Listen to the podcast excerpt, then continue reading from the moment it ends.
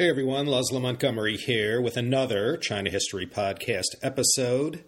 This time, in the first of two parts, we look at the extraordinary life of the man who loved China, Dr. Joseph Needham. The Man Who Loved China, of course, the book from 2008 by author Simon Winchester. In the UK, the book came out as Bomb, Book, and Compass Joseph Needham and the Great Secrets of China. Simon Winchester is, of course, known for many past titles The Surgeon of Crowthorne, A Tale of Murder, Madness, and the Oxford English Dictionary, the Map That Changed the World, William Smith and the Birth of Modern Geology, Krakatoa, The Day the World Exploded, August 27, 1883, and most recently, The Men Who United the States, America's explorers, inventors, eccentrics, and mavericks, and the creation of one nation, indivisible. Simon Winchester. Joseph Needham, if you recall, was mentioned in CHP episode number three, covering the four great inventions. My main source for that early episode was Robert Temple's fine book, of which Needham wrote the intro, called The Genius of China. This book was a finely distilled greatest hits package of Needham's magnum opus and labor of love. Science and Civilization in China, 中国科学技术史 this work was already 17 volumes long when Needham passed from this earth in 1995. And since he left us, seven more volumes have been published. It's a massive work and remains a work in progress. I'm using for this episode Simon Winchester's book. I lived in Hong Kong around the same time he was living there as a journalist. He was one of the many writers I particularly remember, and I loved reading his stuff.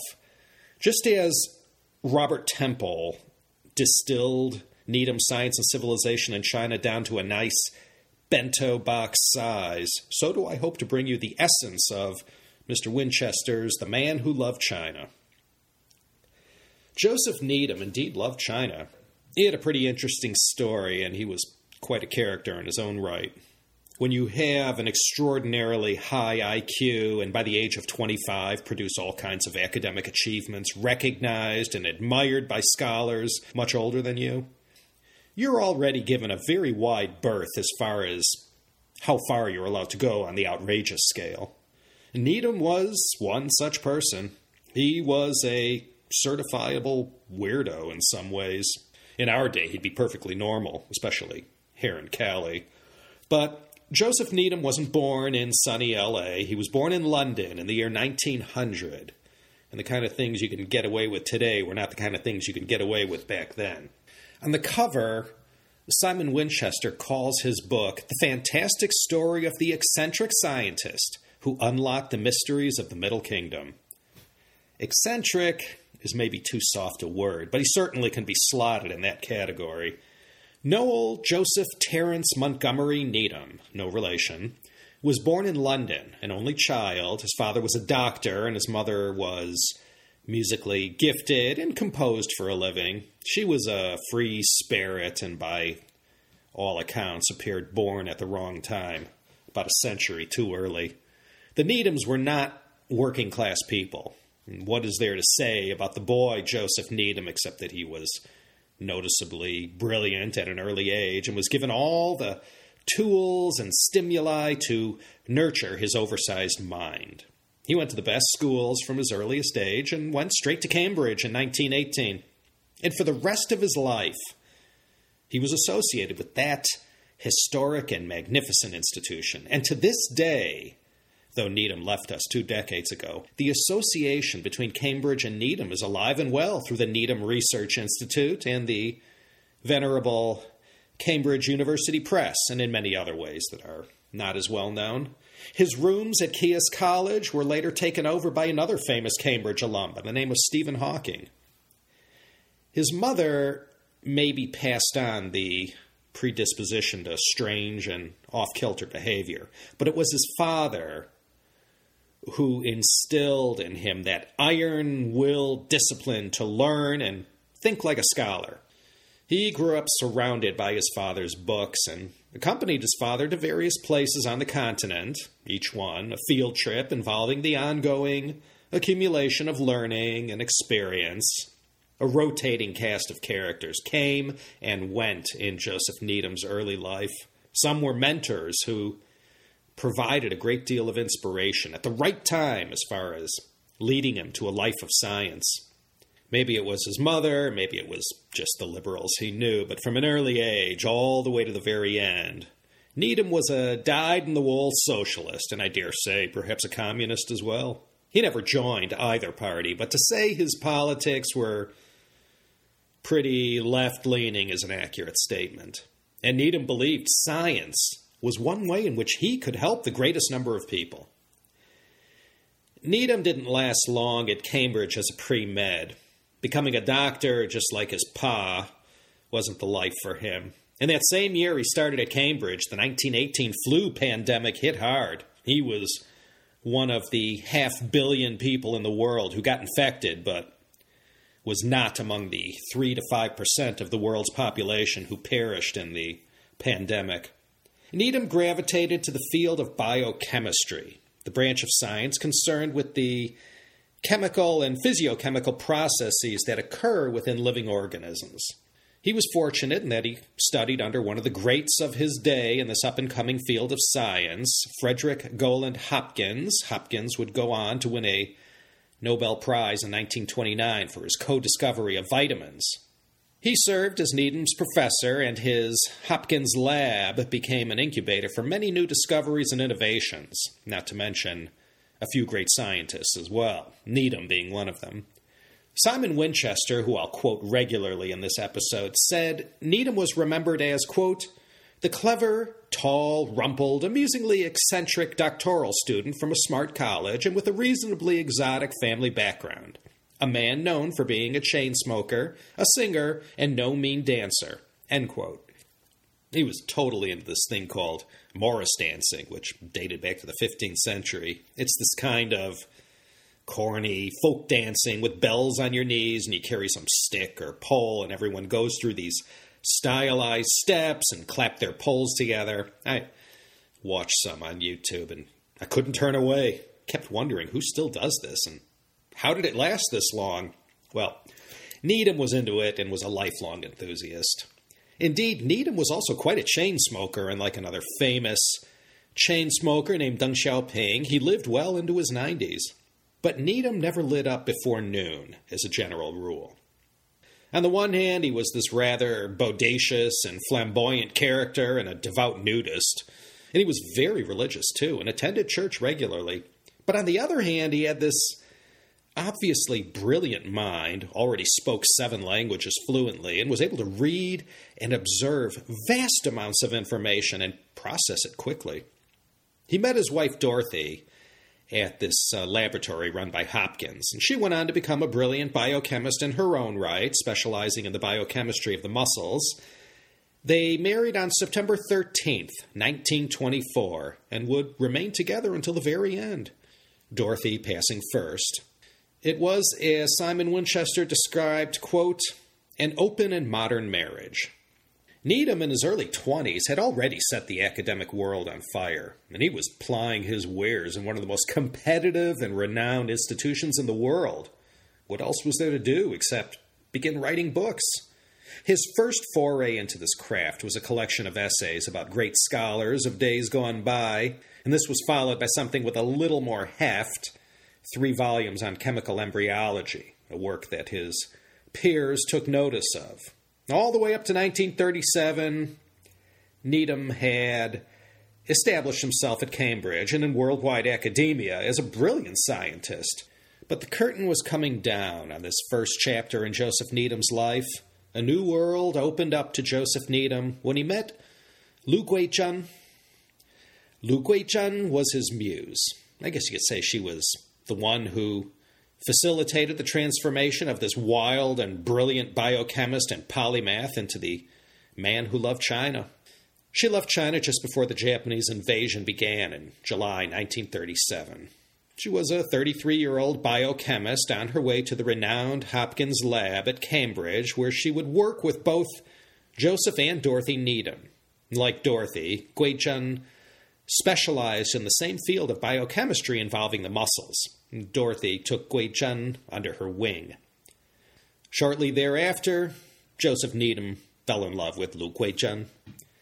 The connection and the love he had for her was overpowering, and from there on out, although this may sound strange, the three of them sort of became a trio. Dorothy put up with the affair for her own reasons, and that was that. And from that time in 1937 until the end came in the 1990s, these three lives were all intertwined. In fact, their colleagues and friends referred to all three as the Needhams. Like Dorothy Needham, Lu Guizhen was quite the extraordinary woman. They were both in love with Needham, and he stuck with them until the day both of them passed, and all three lived to a very ripe old age. I suppose if Simon Winchester entitled his book The Man Who Loved Women, the same could hold true for Needham. Obviously, he had this rather unconventional relationship with Dorothy and with Guizhen. But that aside, he really had an eye for beautiful women, and let's just say there was nothing Victorian or reserved about him when it came to one night stands and other kinds of romantic liaisons. If Lu Guizhen never walked into his life, I suppose Joseph Needham might have gone on to all kinds of groundbreaking discoveries in biochem, maybe a Nobel Prize or two. By the time she came to town in 1937, as far as in academic circles, Joseph Needham was quite the well known brand name. As I said, he was already acknowledged by his peers, some of the most accomplished minds walking around England in those days, as a brilliant scientist. Like many brilliant minds, he saw things that most mere mortals didn't see. Needham was able to see something, take it in, and draw parallels to other bits of data back then when your head was your thumb drive. And he could see connections and relationships with other seemingly unrelated matters and bits of data. He had the gift of a massive online relational database conveniently located inside his cranium. That was Joseph Needham's greatest gift. His other great gift was that he could zoom way out to get the bigger picture and was able to write about it in the minutest and most accurate detail. But after meeting Lu Guizhen and falling in love with her, almost immediately, Needham found in her a muse who opened his eyes to China. Her beauty, brains, and brilliance as a scientist attracted Needham. But it was what happened after Needham's attraction that ended up having such a profound impact on so many people. Unless they were separated by some academic conference or sojourn somewhere, Joseph and Dorothy Needham lived together in the same house. Lu Guizhen lived down the street. And Dorothy put up with the affair, and you couldn't tell there was anything unusual or tense going on. If it bothered Dorothy, certainly never showed. The end of 1937 through the beginning of 1938 saw the affair between Needham and Guizhen heat up, as affairs tend to do at the outset, I guess. And the immediate outcome from this affair was that Needham's eyes were opened up about China. Guizhen had done such a swell job of igniting that passion. In fact, you can say the life of Joseph Needham, the brilliant biochemist, ended here, and Joseph Needham, the man who loved China, began. And that was what 1938 and 39 were all about. Needham threw a great deal of energy and time into learning the Chinese language. And he picked it up very quickly, and Guizhen was an excellent teacher. His days were spent knee deep in the world of biochemistry and science. Then, after hours, late into the night, he spent every waking minute studying Chinese. And you know how it is with a language, it lures you into the culture in a very natural way. The more he learned, the more his obsession became about learning everything there was about the language and of China's science. Needham had written, quote, Studying Chinese was a liberation, like going for a swim on a hot day, for it got you entirely out of the prison of alphabetical words and into the glittering, crystalline world of ideographic characters. Unquote. Needham's love of the language focused more on the written form than the spoken. He loved Chinese characters and studied calligraphy throughout his language studies. The relationship between Lu Guizhen and Needham grew deeper. She was a wonderful guide as far as drawing Needham in deeper and deeper into the world of China scholarship. There was quite a chasm between the study of Chinese and the study of biochemistry. Guizhen had left China just before the Marco Polo Bridge incident. She watched from afar with great anguish, wondering what was the fate of her loved ones. And she taught Needham what was going on, the history, the background that led to this moment. And when she showed Needham that because of the geopolitics of the day, no one could come to China's aid, he was dumbfounded. Was this humanitarian crisis not big enough to give cause for the great powers to aid China? Needham saw his own government looking the other way, and he began to get involved and used his stature to engage in various kinds of social activism in favor of sending aid to China in this desperate hour. In pre war Britain, Needham's was one of the loudest voices speaking out against Britain's refusal to get involved in China. Like the U.S., who also sat on their hands at first, Britain didn't want to do anything that contravened the official neutrality that existed. China would just have to tough it out. Though he had dove headfirst into his China studies, Needham still managed to publish a book on morphogenesis, the study of the fundamental question of how biological form and structure are generated. It wasn't a New York Times bestseller, but it was a big hit in the U.S. academic community. Needham went on a speaking tour in America, dropping in at many of the most sacred of scholastic institutions. He was sure riding high around now, 1939, 1940. While he was riding this nice wave in his career and with his reputation, in late 1939 a secret meeting took place in North Oxford that would lead to Needham's first visit to China and ultimately to everything that followed in his China career. This was jolted into motion by a visit to Cambridge from Dr. Luo Zhongshu. Dr. Luo, originally from Sichuan, was someone who had participated in the May 4th movement, and had gone on to teach philosophy in China, and had given a talk at Oxford and Cambridge about China's current plight. Luo Zhongshu got the word out about the extent of the brutality under the Japanese yoke.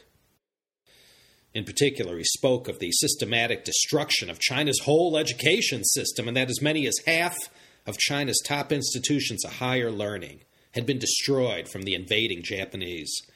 Some of those assembled to hear Luo Zhongshu speak wondered whether Her Majesty's government, quote, should be persuaded of its moral duty to intervene in some way to help the cause of China's intellectual survival, end quote. What came about ultimately was the Sino British Scientific Cooperation Office, or the Jianqiao Daxue Yu Zhongguo Daxue Hezuo Weiyuan Hui. And the man they put in charge was Joseph Needham. There were plenty of other China scholars walking around Oxford and Cambridge who were eminently more qualified to take on this mission. After all, Needham wasn't viewed so much as a China expert as he was a scientist.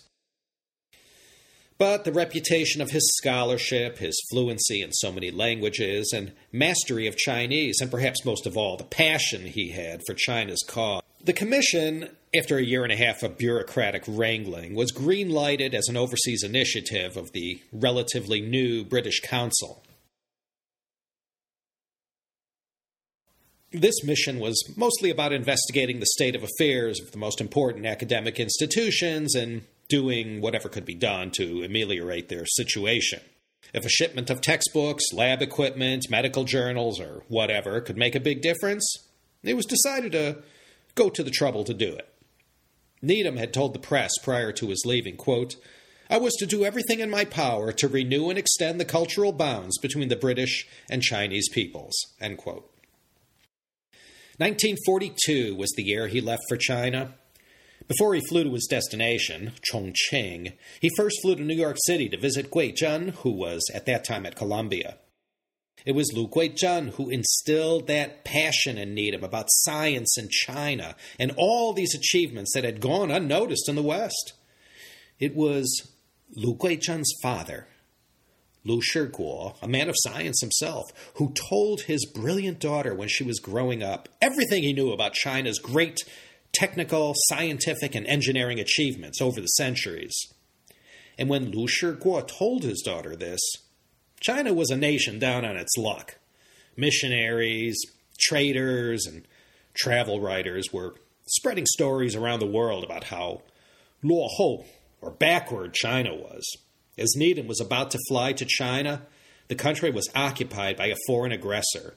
And not only that, prior to the invasion, China had suffered decades and decades of national humiliation at the hands of more powerful countries. So it was only natural that China was scoffed at and better known as the sick man of Asia rather than as the leading innovator in human history. And Lu Guizhen spoke about this to Needham, and he got it. He understood what her father was saying. And in this mission, with the Sino British Scientific Cooperation Office, he was going to go out and try and do some good. Whilst at Columbia with Guizhen, the seed was planted for science and civilization in China. Simon Winchester said, quote, In New York, he discussed the idea with Guizhen and wondered out loud if he might one day turn this thought into a book that would explain to the Western world just how profound and enormous was China's scientific contribution. The two of them were perfectly convinced that China had invented scores upon scores of other things of which the West was conveniently ignorant. So Joseph Needham left for China in November of 1942. This was when El Alamein in Egypt, Guadalcanal in the Pacific, and Stalingrad in Russia were all going down. World War II was far from over, and Japan still had a hammerlock on the areas of China they held sway. This was the China Needham was flying to. He arrived in China exactly on schedule February 24, 1943, via Calcutta, and then over the hump to Kunming for a bit, and then ultimately to his destination in Chongqing. And once in Chongqing, Joseph Needham, with his trained eye and powers of observation, began to do that thing that he was very good at. He watched how the local Chinese did a lot of the things they did, and he noticed differences, both subtle and great, from how things were done in the West and he used his scholarship in written Chinese to delve into ancient texts and research into first mentions of various inventions and technologies.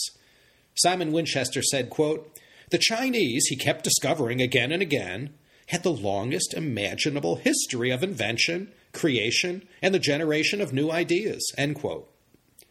Right about now, Needham discarded his Western dress and began walking around in a Chinese traditional blue silk scholar's robe.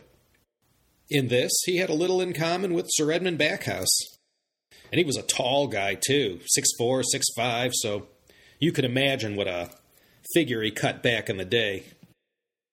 And so he went from place to place, observing, noting down, and then later, with his skeleton crew at the Sino British Scientific Cooperation Office, he did his researching.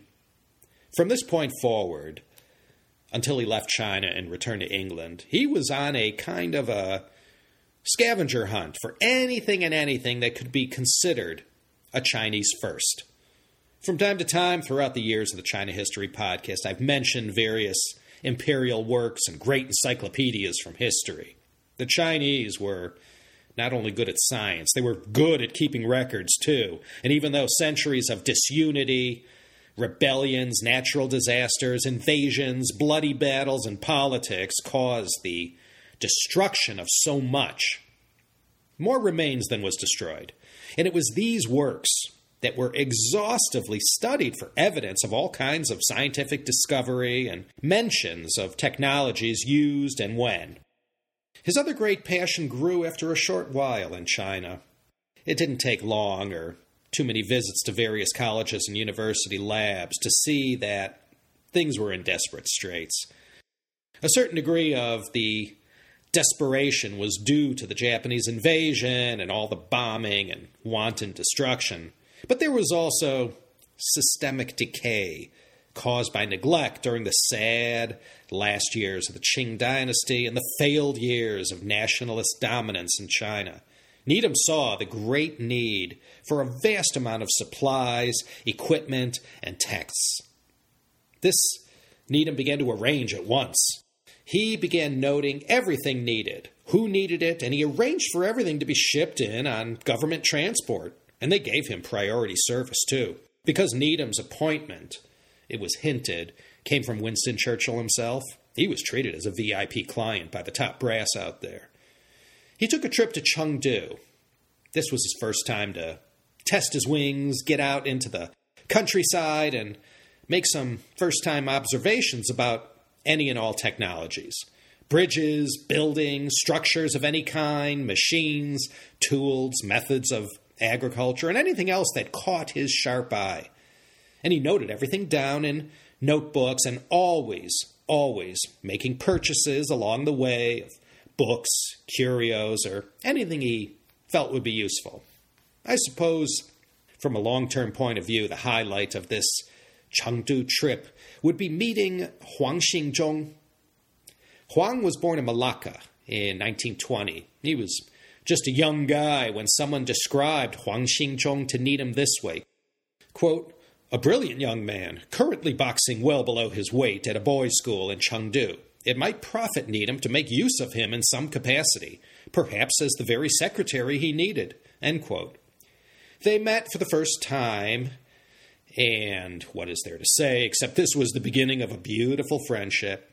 Huang Xingzhong is known to us as Dr. H.T. Huang, and if you look at just about everything Needham ever wrote or published about China, you'll see H.T. Huang's name. Behind every great researcher is a great research assistant. They were quite a team, and not just in the library surrounded by books. Over the next few years, Needham would carry out a number of expeditions all over China, scavenging for evidence of Chinese verse. And each time, H.T. Huang was with him, sharing every single adventure, and in fact having quite a few adventures of his own without Needham. With this first Chengdu trip out of the way, and after being hooked up with HT, Needham decided to head back to Chongqing.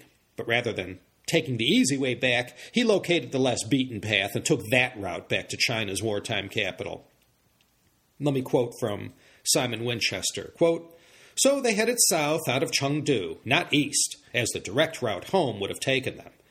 They first made their way by road down the Min River Valley to a point where the Min joins the Dadu River at Loshan, an otherwise undistinguished mountainside town that was the temporary wartime home of the University of Wuhan, normally 600 miles away.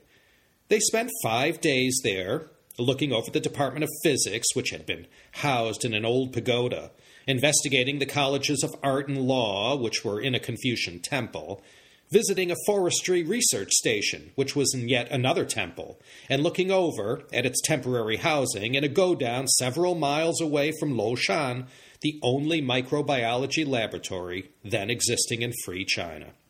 In Loshan, Needham met a plant physiologist named Shi, who fashioned apparatuses of bewildering complexity out of scrap metal. End quote. At another stop, it went like this quote, In the small town of Lichuang, for example, they discovered a particular treasure. Nestled in the old town, a tiny area almost 2,000 years old, with classical temples and pagodas, courtyard houses, and narrow lanes paved with curious blue stones leading down to the river, there was a small German Chinese university whose professors positively fell on Needham as soon as they discovered he knew their language. There was also a Belgian embryologist on the staff too, and Needham further impressed everyone by talking to him in French about the morphology of the developing human egg. From Needham's diary dated June 10th, 1943, he wrote, quote, You wouldn't believe the treasures they have here.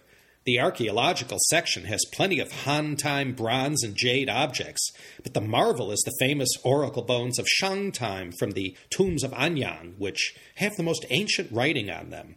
The people here are running out of tissue paper on which to make their rubbings, so I shall try to get some from India for them. Then the historical section has lots of bamboo tablets on which the classics were written in Confucius's time, and also marvelous imperial archives from the early Qing dynasty, including letters to the Jesuits and decrees to Tibet and a document from the Chinese court appointing the Japanese shogun as king of that country. The linguistic section has gramophone records of the dialects of every province. My numerous inquiries about the history of science problems caused a general stir, and various members of the Institute were running around digging out interesting stuff they'd come across. For example, passages about firecrackers in the second century AD, accounts of great explosions, and decrees forbidding the sale of gunpowder to the Tartars in AD 1076. That is, two centuries before Berthold Schwarz's alleged original discovery in the West. The other aspect of Needham's mission that he carried out remarkably was that of flying the British flag and carrying out a most effective form of cultural diplomacy. He connected instantly with his Chinese colleagues and hosts because of his linguistic ability and his obvious love of Chinese culture. That aside, he truly made every effort, using all the formidable resources at his disposal, to help out and get assistance where it was needed. Simon Winchester put it this way quote, The intellectual communities of the world's oldest civilization lately almost comatose, would now soon begin to flicker back to life. From his earliest time after settling in Chongqing, Joseph Needham knew of Zhou Enlai and met him several times. You never hear stories about people who were turned off by Zhou Enlai. Certainly Needham wasn't. They were lifelong friends. The great premier knew a China friend when he saw one. And you could say with a pretty fair degree of certainty that although Britain was allies with the Chiang Kai shek government. Needham's sympathies lied with the communists. In 1942, Japan was hanging tough and still looking invincible. But as it got deeper and deeper into 1943, everyone pretty much knew Japan's goose was cooked, and it wouldn't be long before they went down for the count. The invasion of China in July 1937 Seemed like a good idea at the time, but now some were wishing they hadn't done that. The way Needham saw it, with the end of the war in sight, his mission was no doubt going to come to an abrupt end. Therefore, he felt a kind of urgency to cover as much ground in as short a time as may be remaining. Needham planned a number of expeditions, four long ones and seven short ones, and covered around 30,000 miles in China, 48,000 kilometers. In line with his ultimate mission, he flew the British flag and conducted himself in such a way as to show the best of Britain. He helped to boost morale and bring anything of value that he could to his Chinese scientific colleagues. And there was plenty of books and things Needham found along the way or was given that he packed up and sent back to Cambridge. Needham was to Cambridge what Backhouse was to Oxford, at least in terms of the quantity and quality of the works uh, he sent back. In August of 1943, Needham planned a very ambitious, complex, and dangerous expedition. Of all the journeys he took in China, this was his most challenging. The destination was the edge of the Gobi Desert in Dunhuang at the Mogao Grottos. The Mogao Ku, this UNESCO World Heritage Site is also known as the Cave of a Thousand Buddhas. It's a home of 492 Buddhist temples. Specifically, Needham was intent on visiting the particular cave that had been sealed for a thousand years since the northern Song dynasty and had only been discovered fully intact by some itinerant Taoist monk named Wang Yuanlu in 1900. Among the treasures found was the famous Diamond Sutra, printed in 868 CE, 572 years before Gutenberg's printing press. Simon Winchester wrote, quote, The fragile document that had been plucked from the sands of Cave 17 showed that China was quite incontrovertibly a nation at the forefront of human civilization. End quote. Dunhuang had been a major trading center as well as a center of Buddhist and religious learning during the glory days of the Silk Road in Tang Dynasty China. However, the city itself was established centuries before the Tang. Needham's route was simple enough. Chongqing to Wolong, where all the wild pandas are today, to Hanzhong to Baoji in Shanxi, then through the Gansu corridor, hugging the former Silk Road along the Great Wall, all the way to its end in Jiayuguan. From there, Dunhuang was due west. On August 7, 1943, they pulled out of Chongqing in a Chevy truck with the words Sino British Science Cooperation Office painted on the side doors. In all, it was a two truck convoy. Needham, H.T. Huang, the driver, and a bunch of adventurers who were hitching a ride somewhere. One of them was an attractive chemist named Liao Hongying, who will find romance later on this adventure with an interesting man named Derek Bryan. In part two of this series, they will appear again. It was only planned to be a one month trip. They were off by three months. Needham first went to Dujiangyan. Now, I was going to do an entire podcast on this subject, but just in case I don't, let me mention it here quickly. Uh, 250 BCE is still the Warring States period. Qin Shi Huang will not unify China for another three decades, but the Qin is still a kingdom to be reckoned with and was on its way to bringing down the six other remaining states. An official named Li Bing was sent down to govern the former Shu kingdom centered around Chengdu. Ever since the earliest times when people began settling along the major rivers of Sichuan province, the Min in particular, the largest of all the tributaries of the Yangtze. They occasionally fell victim to the same problems as those living along the banks of the Yellow River.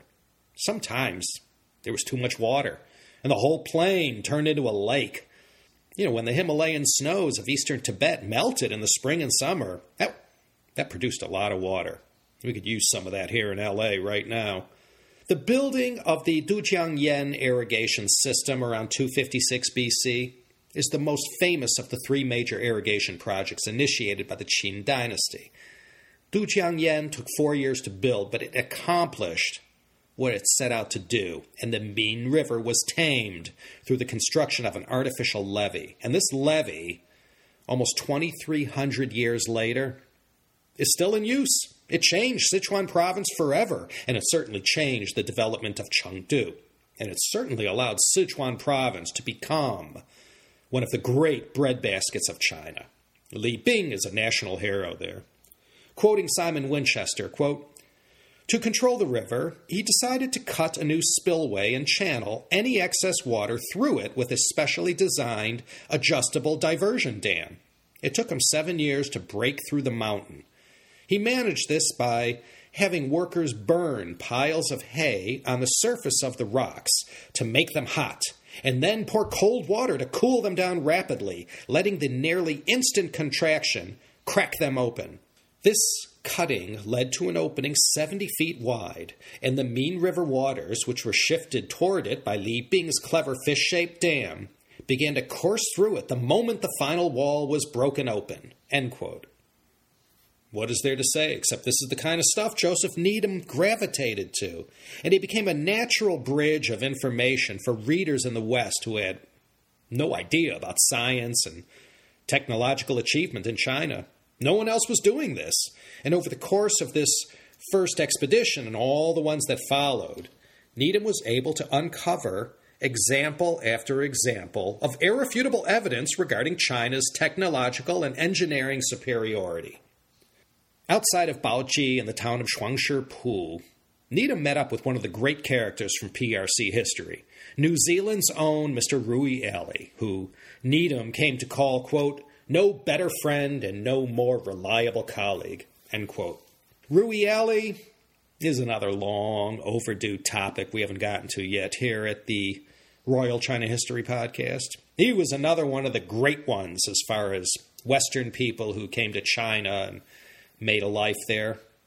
Alley came to China in 1927 and lived there for 60 years and became a CCP member. Among a long list of accomplishments in China, Rewi Alley is credited with giving us the word gung ho, which was later more popularized by the decorated U.S. Marine and great American Brigadier General Evans Carlson.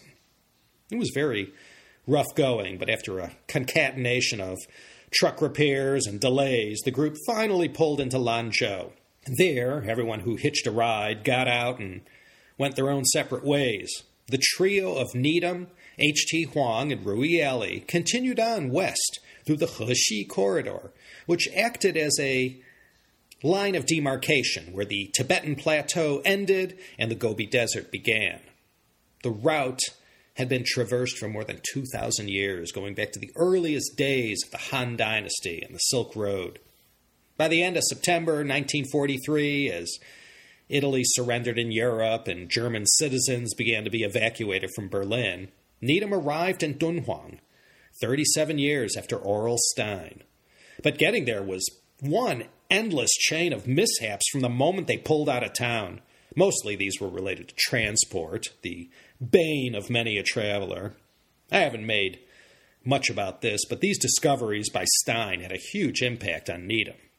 To stand before the Mogao caves and view the paintings made 1400 years ago, in the time of the Northern Zhou period, was a very powerful moment. The Northern Zhou was one of the dynasties of the Nanbei Chao that we discussed in CHP episode 23.